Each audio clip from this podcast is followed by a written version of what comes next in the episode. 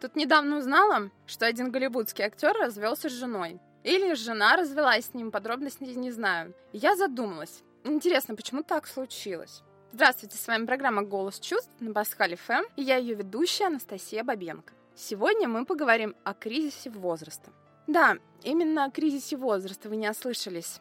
Я понимаю, что чаще люди говорят о кризисе среднего возраста, для которого как раз свойственны разводы.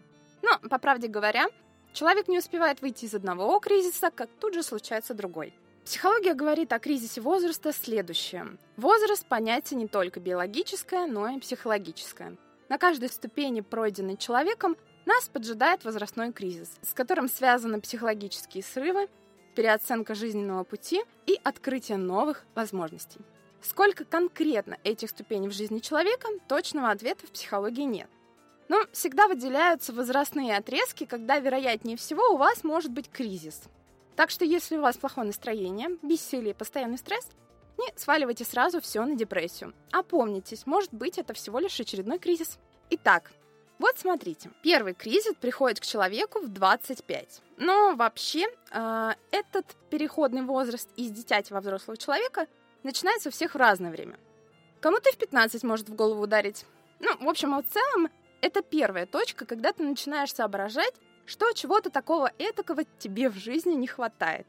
Ну, там стабильности, например, или перспективной работы. В общем, реализовать все свои неуемные амбиции, творческие потенциалы и изюминки по полной программе.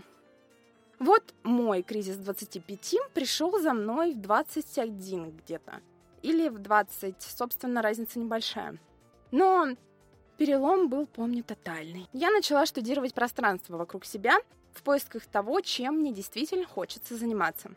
И просекать, что универ штука прелестная, но не вечная. Приятно, конечно, годами гонять балду и делать вид, что ты очень занят и учишься. Но давайте по чесноку. Большинство из нас в студенческие годы делали что угодно. Искали себя, влюблялись, заводили семьи, Строили свои воздушные замки, дружили, ссорились, смирились, но мало кто действительно учился.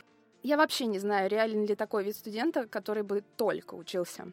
Так вот, понимая, что эта чудесная лафа всей моей жизни, включая, кстати, и школьные годы, подходит к концу, а я так и не понимаю, чем хочу заниматься, я впала в кризис.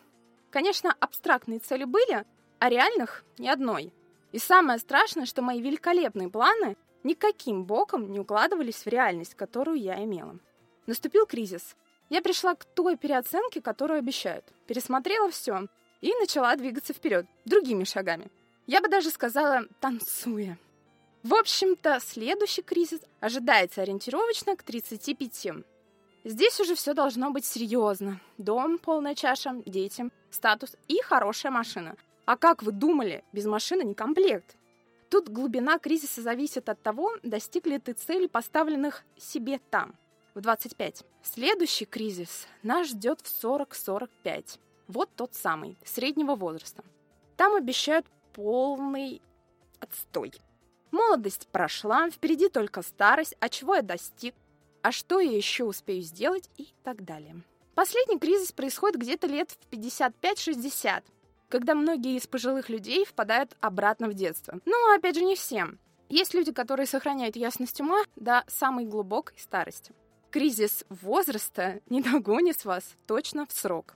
Он может вообще прийти только один раз в жизни, а может несколько, в зависимости от того, как вы строите свою жизнь, насколько вы довольны тем, что делаете. Устраивает ли вас положение вещей и радует ли картина происходящего в целом.